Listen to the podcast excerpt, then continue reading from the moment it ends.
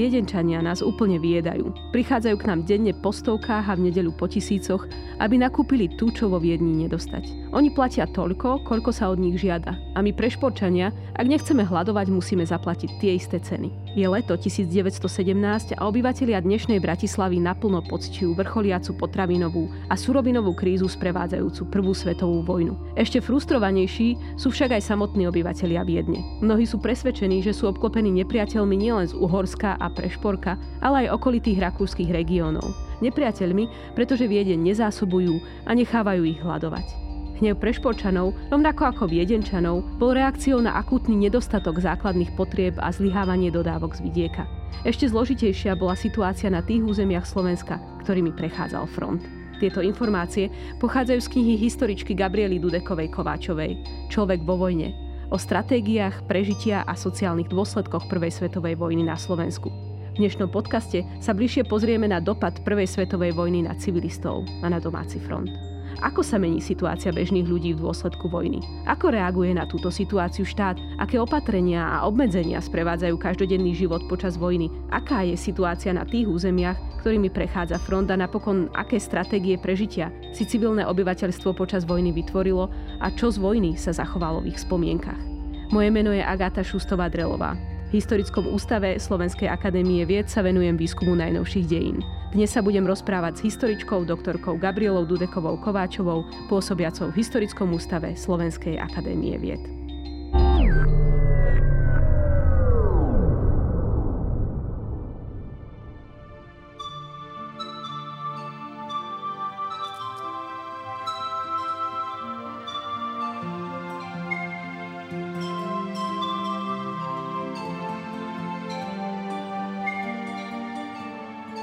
V prvom podcaste sme hovorili o vojakoch, o tom, ako mladí muži v prípade Slovenska väčšinou roľníci odchádzajú na front, ako prežívajú jeho šedú, tragickú realitu a tiež, čo sa deje pri ich návrate domov.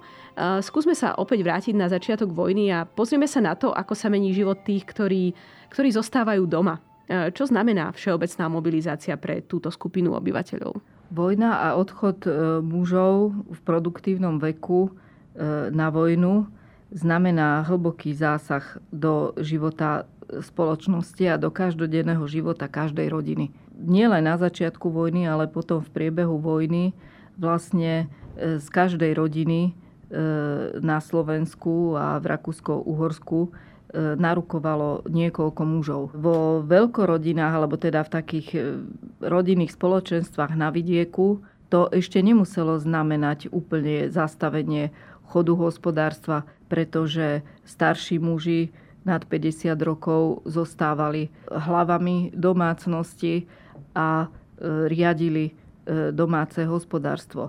Ale v mestách, kde odišli muži zo stredných a nižších vrstiev, to bol veľký zásah do života a hospodárenia rodiny, kde ženy zostali veľakrát odkázané iba na vojnovú podporu, ktorú im štát vyplácal po manželovi. Ale tieto vojnové podpory boli jednak nízke a jednak si oni mohli požiadať iba ženy, ktoré preukázali, že sú nemajetné.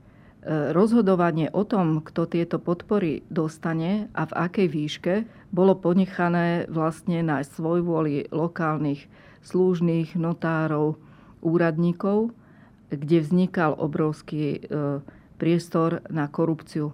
Poznáme to napríklad veľmi farbisto vykresené z románu Mila Urbana Živý bič alebo z iných beletristických spracovaní, kde vlastne je ukázané, ako títo lokálni úradníci zneužívali svoju moc. Mnohé ženy museli odísť do plateného zamestnania. Na základe korešpondencie z vojny vieme, že mnohé manželky narukovaných vojakov zmenili miesto bydliska. Presťahovali sa k svojim rodičom alebo k jeho rodičom. Vieme to podľa toho, kam adresovali potom tú táborovú poštu. Muži, ktorí... Vládne predstava, že vlastne ten domáci front, to zázemie, bolo bez mužov. Nie je to tak. Mnohí muži boli tzv. Vyreklamovaní, čo tiež otváralo veľký priestor na korupciu. Z dôvodu, že sú nepostrádateľný pre chod hospodárstva, výroby, zabezpečenia, zásobovania, mnohí dostali výnimky a nemuseli narukovať. Boli to, väčšinová spoločnosť ich pokladala za privilegovaných. Samozrejme sa to dalo získať aj za úplatok. Vysoko kvalifikovaní odborníci ako bankoví úradníci a podobne takisto dostávali výnimky. Čo sa týka ale mužov, ktorí nenarukovali, vzťahovala sa na nich pracovná povinnosť, ktorá v rámci mimoriadnych vojnových zákonov bola zavedená a potom zvýšená až do 55 rokov veku. Mnohé prevádzky, ktoré vyrábali potraviny, zbranie, rôzne výrobky pre zabezpečenie armády, boli podstavené pod vojenský dozor a vojenské velenie. Nebolo možné odísť z pracoviska. Bolo zakázané štrajkovať. Už len účasť na štrajku sa trestala väzením. Takže tie zásahy do toho každodenného života boli najmä z hľadiska toho, že chýbal ten živiteľ rodiny. Mnohé ženy to vnímali ako silnú stresujúcu situáciu, že chýbal živiteľ rodiny, že chýbala mužská autorita. Ale postupom času sa museli prispôsobiť situácii. Odchádzali do služby, odchádzali pracovať, aby zabezpečili rodinu. To bol vlastne dôvod, prečo mnohé odišli prvýkrát do plateného zamestnania. Nie to, že by sa chceli emancipovať. Vnímali to ako dočasné. Ale neprítomnosť otcov a manželov ich donútila vytvoriť samostatné stratégie rozhodovania a prežitia. Aké boli teda tie ženské stratégie prežitia? Boli takéto, nájsť si nejaký alternatívny zdroj potravín, nedostatkových, alternatívny zdroj príjmov, ale boli to aj nelegálne praktiky, ako pašovanie alebo predaj alkoholu, prípadne z vidieka ženy nosili potraviny, múku, vajíčka, maslo do miest, tam ich predávali, no, napríklad zo Záhoria takto chodili do Viedne a potom spomínali, že viedenské paničky im dávali zlaté prstene za múku a vajíčka.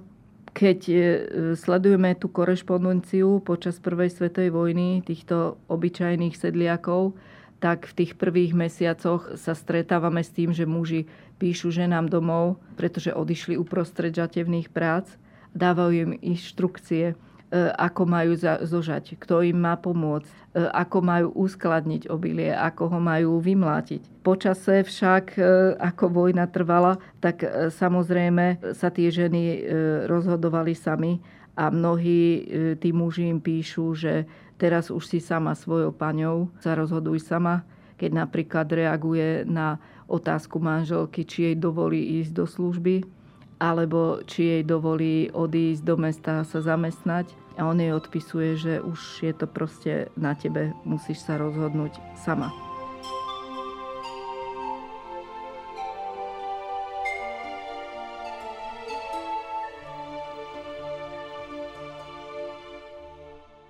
Situácie mnohých žien boli veľmi, veľmi ťažké. Sú rôzne spomienkové rozprávania, jedno by som možno odcitovala, pretože i tak zhustene vyjadruje celú tú situáciu ženy. Hermína Dálkovičová zo Serede napríklad spomínala takto. Keď sa začala v 14. roku svetová vojna, muža hneď zobrali a ja som zostala so 4 deťmi doma. Všetky ženy, čo zostali samé doma, mali sa čo oháňať. Bola veľká bieda a deti nemali čo jesť. Ja som chodievala robiť za pár grajciarov na deň. Deti zostali doma samé a najstaršia dcéra im varievala. Horšie to bolo s cukrom a s chlebom. Navarila som burgiňu, teda cukrovú repu, a tú šťavu som zliala, to bol cukor. Chleba som piekla z kukuričného šrotu. Taký bol čierny a deti ho veru tak čgali do seba.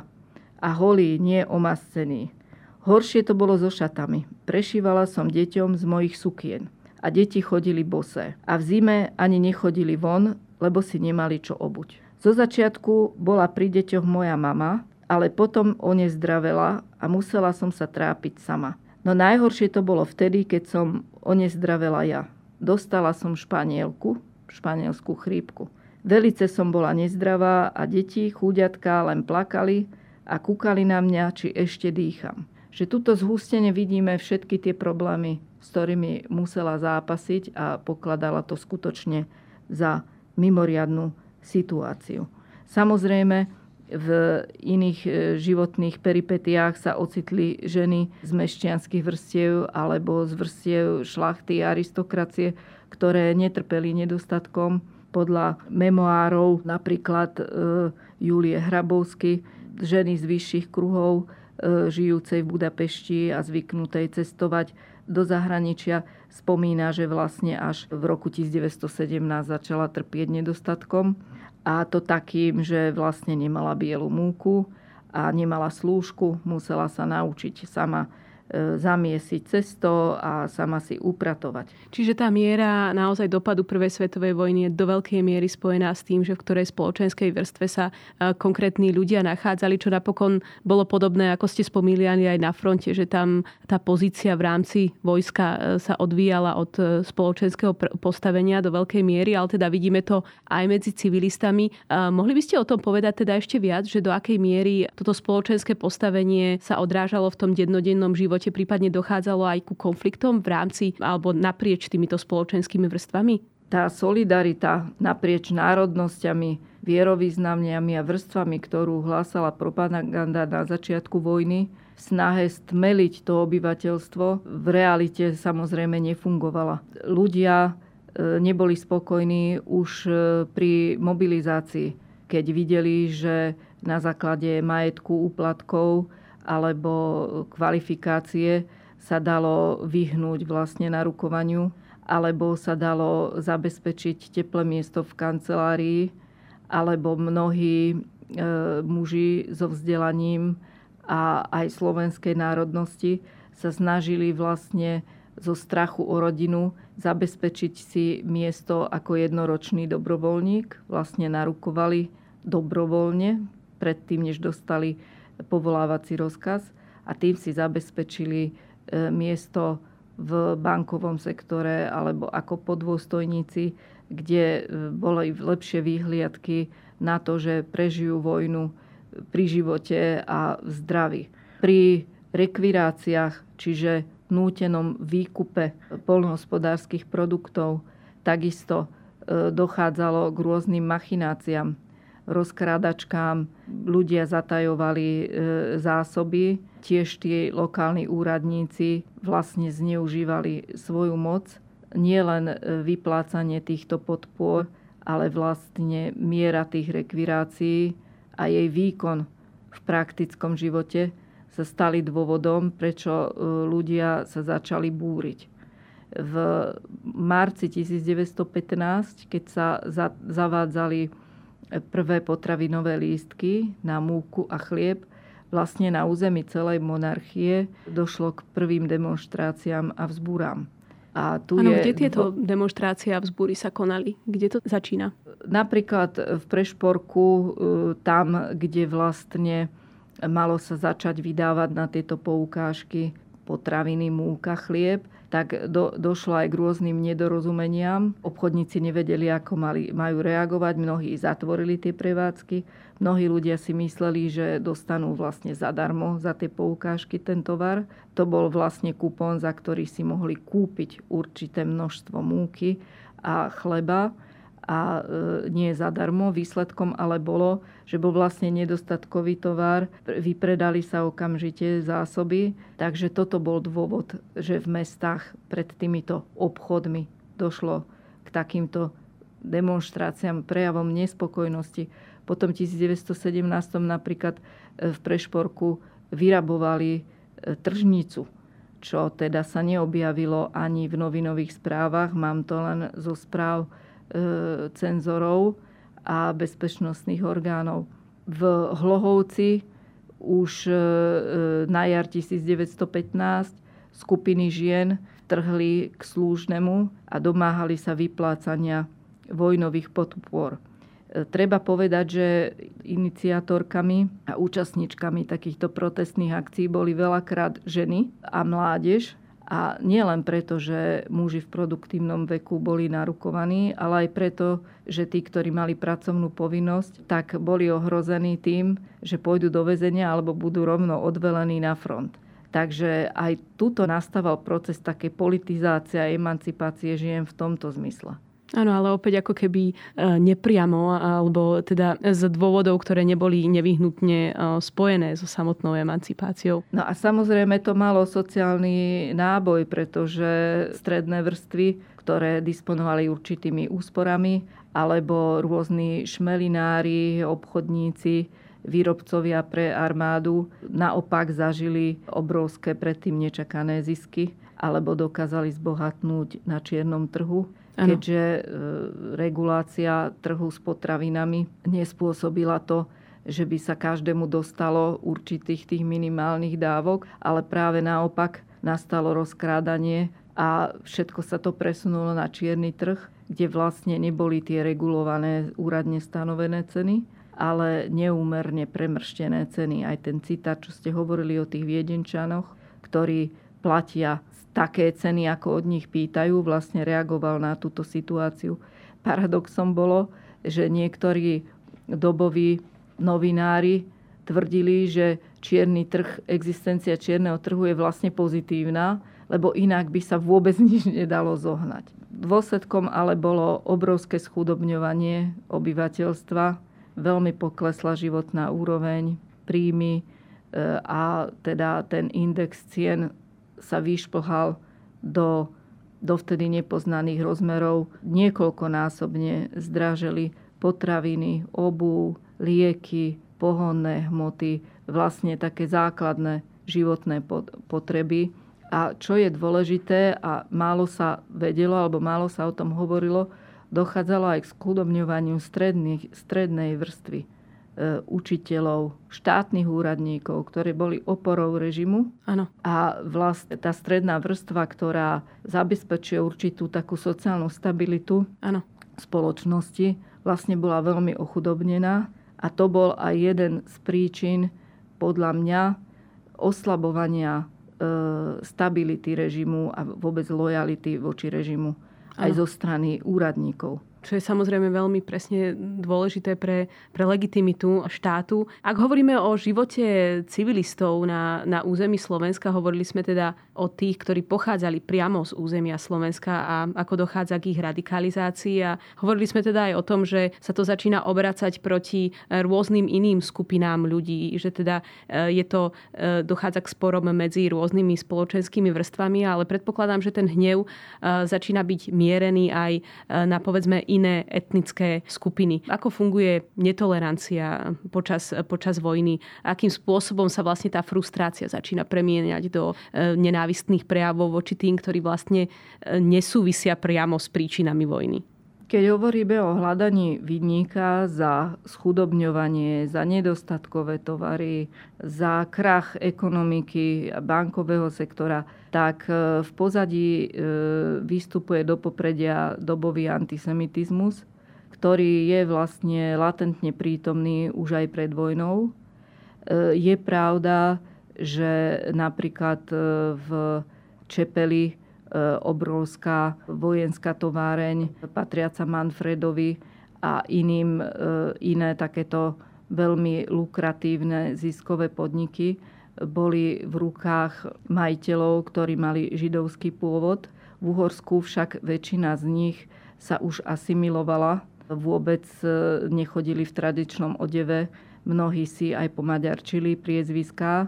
Takže to bol skutočne taký hlboko skrytý antisemitizmus. Čo sa týka ale takých nenávistných prejavov voči iným etnikám, národnostiam, tak ten bol prítomný už hneď na začiatku vojny. Vôbec tá propaganda nenávistná voči Srbom, Rusom, tzv. Panslávom sa otočila hneď na začiatku vojny aj voči Slovákom, ktorí na to spomínali potom v medzivojnovom období na šikanovanie úradmi, policajnými orgánmi na sledovanie, ale aj na také spontánne vybičované emócie maďarského a nemeckého obyvateľstva, ktoré častokrát útočilo na predstaviteľov Slovenského národného hnutia, napríklad v Banskej Bystrici proti Jánovi Vansovi, farárovi a iným, alebo v Liptovskom Mikuláši, alebo v Hlohovci voči zamestnancom Slovenskej ľudovej banky. Takže táto nenávisť založená na etnických stereotypoch bola prítomná.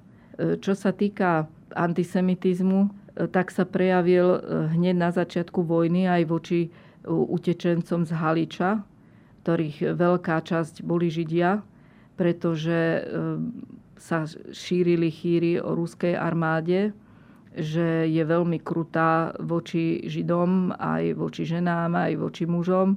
Takže potom veľké skupiny týchto ortodoxných, chudobných, väčšinou chudobných Židov utekalo cez Bardejov do Uhorska.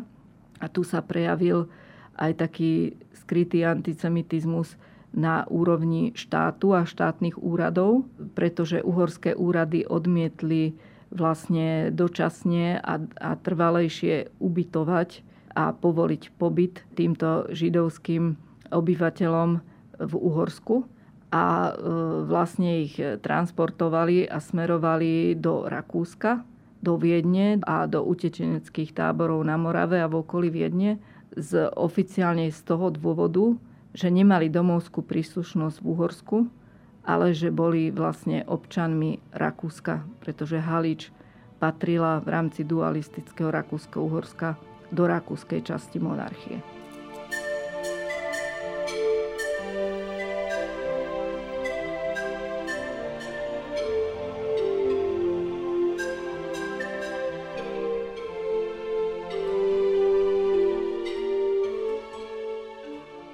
A vieme teda, že tých vln utečeneckých bolo niekoľko, že vlastne tá vlna Židov z Haliča bola len prvou vlnou utečencov, ktoré prichádzali na území Slovenska.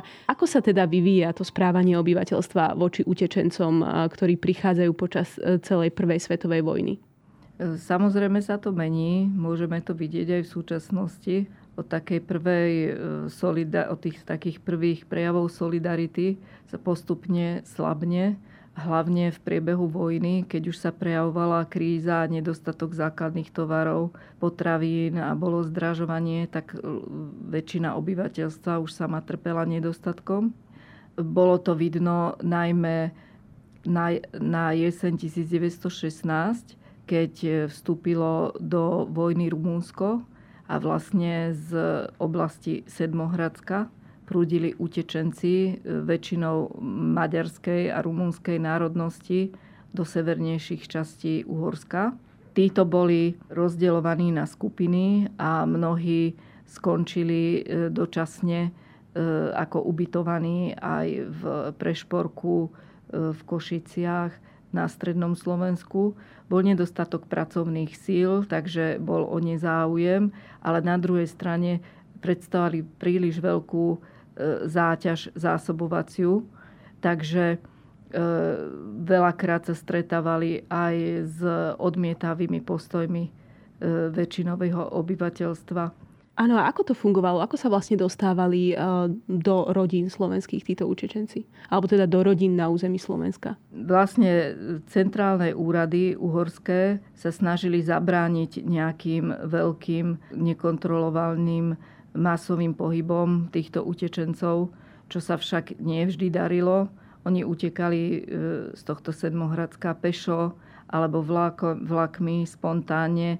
Veľakrát končili v Budapešti, ale potom ich úrady rozdeľovali do jednotlivých oblastí Uhorska. Predstava, že boli nejak hostení a dobrovoľne ubytovaní v rodinách, je ale mylná. Veľakrát najčastejšie boli ubytovaní v školách, v nemocniciach alebo v takých verejných priestoroch a tie už o mesiac, dva sa tie lokálne úrady začali sťažovať, že nemajú dostatok potravín pre nich, nemajú dostatok peňazí na ich ubytovanie a žiadali urýchlený návrat vlastne týchto evakuantov do domácnosti. Je zaujímavé, že vlastne existuje taký prameň, keď učiteľka robila taký prieskum medzi deťmi, aké mali skúsenosti s touto ich evakuáciou. V okolí mesta Arad, kde boli dočasne usadené takéto deti aj v rodinách, ale aj v iných takýchto budovách, ktoré som spomínala, mali napísať, že ako prebiehala táto ich evakuácia, čo všetko zažili. A viaceré deti sa sťažovali na neľudské podmienky, že boli ubytované v chlievoch, bez okien, bez kúrenia, bez vody, že sa stretávali s nenávistnými prejavmi, že domáce obyvateľstvo tvrdilo, že ich vyjedajú a veľmi citlivo tie deti reagovali na to, že vlastne veľakrát takéto nenávisné prejavy dostávali od rovesníkov, vlastne od detí v rovnakom veku. Takže ich jedinou túžbou bolo vrátiť sa naspäť domov, čo však teda nebolo možné. Mnohí až po 2 rokoch sa mohli vrátiť do svojich obydlí, ktoré boli veľakrát vypálené, zničené a podobne. Áno, vy vo svojej knihe o deťoch, a viem, že sa venujete tejto problematike aj dlhodobejšie, hovoríte o rôznych akoby takých prieskumoch, ktoré si robili pedagogické ústavy, čo sa týka toho prežívania vojny medzi deťmi. Z akých zdrojov sa čerpá, keď chceme popísať to, ako deti prežívajú vojnu? Veľmi takým zaujímavým prameňom, ktorý už viac vypovedá o tom, ako vojna vplývala na mentálny svet detí, sú zachovalé kresby detí. Podarilo sa mi nájsť vyše 60 obrázkov autentických z mešťanskej školy v Brezne, kde chlapci vlastne v čase karpatskej operácie na jar 1915 a koncom roka 1914 dostali zadanie, ako majú nakresliť, ako si predstavujú vojnu. Tam je veľmi zaujímavé, ako sa u nich normalizovalo násilie, vojna, ako sa zaujímali, koľko mali vedomostí. Samozrejme, tie vedomosti boli limitované, ale poznali zástavy, poznali rôzne uniformy, poznali rôzne typy zbraní, kreslili vzducholode, bombardovanie, zákopy, ponorky. A je zaujímavé, že násilie a zranenia, o ktorých médiá mali na základe príkazov cenzúry mlčať, tak vlastne na obrázkoch týchto detí už pár mesiacov po vypuknutí vojny sa objavujú. Sú tam zakrvavené mŕtvoly, dokonca odtrhnuté ruky, nohy, rôzne také boje na bodáky a podobne. Ako sa tie deti dostávali k týmto informáciám? Mohlo to byť skôr korešpondencie, alebo pretože predpokladám, že to by neprešlo cenzúrou však. Čiže ako sa k týmto informáciám dostali? Veľa hrala aj fantázia a rozprávanie aj ranených, aj informácie od dospelých, ale mnohé tieto kresby vlastne napodobňovali dobové fotografie a kresby uverejňované v populárnych ilustrovaných časopisoch, ktoré zažili boom za prvej svetovej vojny. Približne do roku 1916 v médiách v Uhorsku neboli zobrazované masové hroby, mŕtvoly. Vlastne v rámci cenzúrnych predpisov sa takéto výjavy nemali zverejňovať. Čiže tie deti zrejme z rozprávania si toto vypočuli. A v roku 1916 sa toto mení, alebo dochádza tam k nejakému zlomu, čo sa týka cenzúry? Nie je to úplne preskúmané, ale vyzerá to tak, že vstupom Rumunska do vojny sa situácia mení a dochádza k takej brutalizácii aj v zobrazovaní vojny, aj v médiách. Viac sa zobrazuje fotografie mŕtvych, zákopov a tak. V tomto sa dosť odlišovala táto mediálna politika oproti Británii, Francúzsku, Belgicku, kde vlastne takéto brutálne výjavy boli šírené aj na pohľadniciach formou plagátov a v dobových časopisoch ako dôkaz vlastne barbarstva a brutality Nemecka, ktoré napadlo Belgicko a potom Francúzsko, a používali sa ako dôkaz vlastne neľudského zaobchádzania nepriateľských nemeckých, najmä nemeckých jednotiek, a prispievalo to k budovaniu obrazu nepriateľa na takýchto negatívnych. Mnohé tie výjavy boli autentické, ale mnohé boli skreslené a práve rakúsko-uhorská protipropaganda na toto reagovala. Tá práve naopak uverejňovala obrázky, ako nemecký vojak daruje cukor belgickým deťom a podobne, aby vyvrátili tieto tvrdenia. No je zaujímavé, keď človek sa tým zaoberá, sledovať, že ako to bola akcia a reakcia. Bol vyprodukovaný nejaký obrázok alebo nejaké tvrdenie alebo nejaký príbeh, ktorý obviňoval nepriateľskú stranu, že niečo spravila, a tá druhá strana okamžite na to reagovala tým, že poprela tú informáciu, prípadne zverejnila, obvinila z toho vlastne tú opačnú stranu. A tieto mechanizmy v podstate fungovali a osvedčili sa za prvej svetovej vojny a potom sa masovo používali neskôr. Takže v podstate vidíme to aj v súčasnosti, že takou osvedčenou zbraňou sa stalo vlastne obviňovať nepriateľa z toho, čo samotná tá strana urobila. Takže čo sa týka informovanosti ľudí, o to viac bola tá situácia komplikovanejšia, že jednoducho tie zdroje informácie neboli overiteľné. Ako teda sa dá v tomto všetkom prežiť? Vaša kniha je aj o stratégiách prežitia a už počas rozhovoru ste ich niekoľko spomenuli. Aké rôzne stratégie prežitia si ľudia našli v tomto vojnovom virvare? Samozrejme záležalo na tom, či hovoríme o vojakovi na fronte, alebo hovoríme o žene v zázemí, alebo nejakých ľuďoch, ktorí vyrábali pre vojenskú výrobu. Podstatné je uvedomiť si, že ľudia vo výnimočných situáciách výnimočne reagujú a siahajú aj k nekalým praktikám a vlastne v tej snahe prežiť sú schopní uchýliť sa k takým činom a praktikám, ktoré by v mierových časoch neurobili.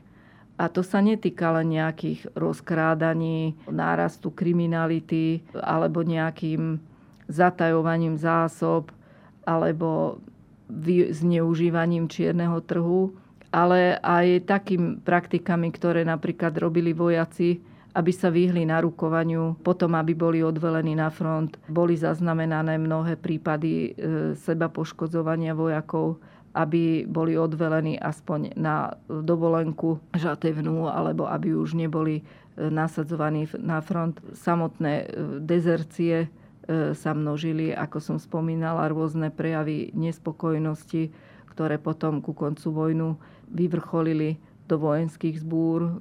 Známa teda je tá kragujevacká vzbúra, alebo vzbúra vojakov v Trenčíne, alebo v Prešporku dnešnej Bratislave. Takisto ženy volili rôzne také praktiky, aby zachránili manžela. Niektoré intervenovali. Napríklad manželka Ivana Turzu išla až za biskupom Otokárom Procházkom, aby mu vybavila, aby ho preložili do inej nemocnice bližšie k domovu. Rôzne teda si nachádzali aj také krátkodobé východiska, ako si zohnať nedostatkové potraviny, rôzne náhražkové materiály. V tej knihe píšete okrem iného aj o vojnovej gastronómii. Vedeli by ste nám povedať nejaký taký recept, ktorý vyslovene, že vznikol z nedostatku alebo nejaká konkrétna potravina? Hovorili ste teda, že o burgini, ktorá fungovala, predpokladám, nielen ako strava, ale teda aj ako cukor, alebo teda burgiňová voda. Tú vojnovú gastronómiu, to som tak nazvala s nadsázkou, lebo určite to nebola gastronómia. V jednom článku práve som uverejnila viacero takýchto receptov, ktoré boli propagované novými úspornými kuchárkami, ktoré prinášali recepty, ako variť bez bielej múky, bez tuku, bez vajec, bez cukru, bez mesa. Takže nachádzala sa tam napríklad polievka z rastce kmínu, do ktorej bolo zamiešané 2 vajcia a trošku zaprašená kukuričnou múkou. To bol teda, mal byť výživný recept napríklad.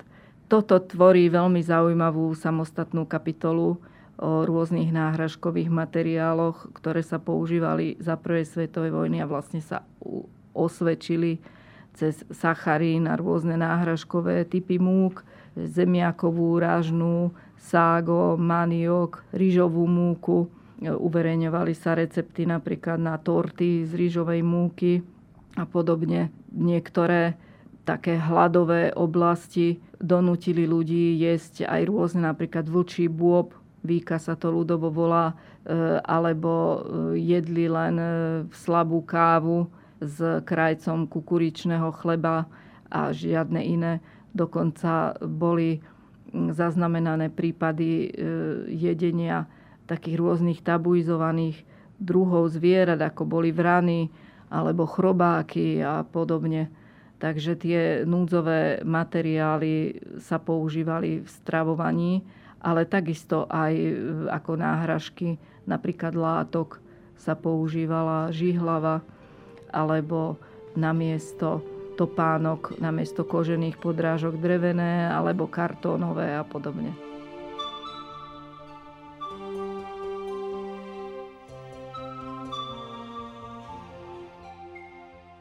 Prvá svetová vojna teda prečila všetky očakávania, netrvala pár mesiacov, šedá realita na boiskách bola v radikálnom rozpore s farebnými obrazmi ponúkanými vojnovou propagandou a realita v zázemí, ako sme hovorili počas tohto rozhovoru, bola poznačená strádaním, nedostatkom a vyrovnávaním sa s opakovanou stratou členov rodín v priebehu niekoľkých rokov. Koniec vojny teda prirodzene nemohol znamenať návrat do stavu pred vojnou. Následky vojny trvali ešte dlho po podpísaní prímeria medzi zástupcami krajín dohody a Nemeckom. Napokon pre mnohých radových vojakov zostala prvá svetová vojna skutočne len tou prvou. Mnohí mladí muži, ktorí narukovali na sklonku prvej svetovej vojny a vojnu prežili, budú o 20 rokov neskôr rukovať do druhej svetovej vojny. Za rozhovor ďakujem Gabriele Dudekovej-Kováčovej.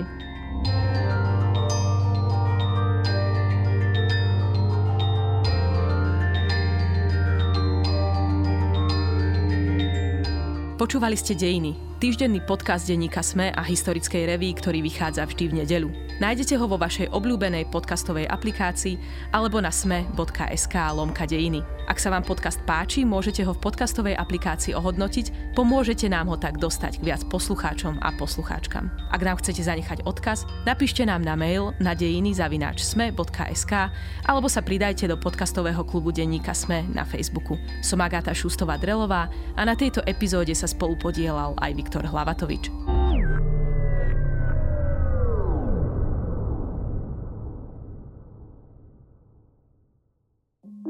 Volám sa Barbora Mareková a v denníku SME pre vás robím podcast Ľudskosť o tom, ako na naše mentálne zdravie vplýva rodina a spoločnosť. S odborníkmi a odborníčkami rozoberám, ako sa v rodinách dedí trauma a ako sa dá v dospelosti uzdraviť. Ale rozprávam sa aj s ľuďmi, ktorí vyskúšali terapiu a zaujíma ma aj celospoločenský pohľad, ako sa menia slovenské rodiny alebo ako sa v našej spoločnosti cítia Rómky, Rómovia či ľudia, čo sú queer. Poďte sa učiť spolu so mnou, ako lepšie rozumieť sebe, ale aj ľuďom okolo nás. Podcast Ľudskosť vychádza každý štvrtok vo všetkých podcastových aplikáciách.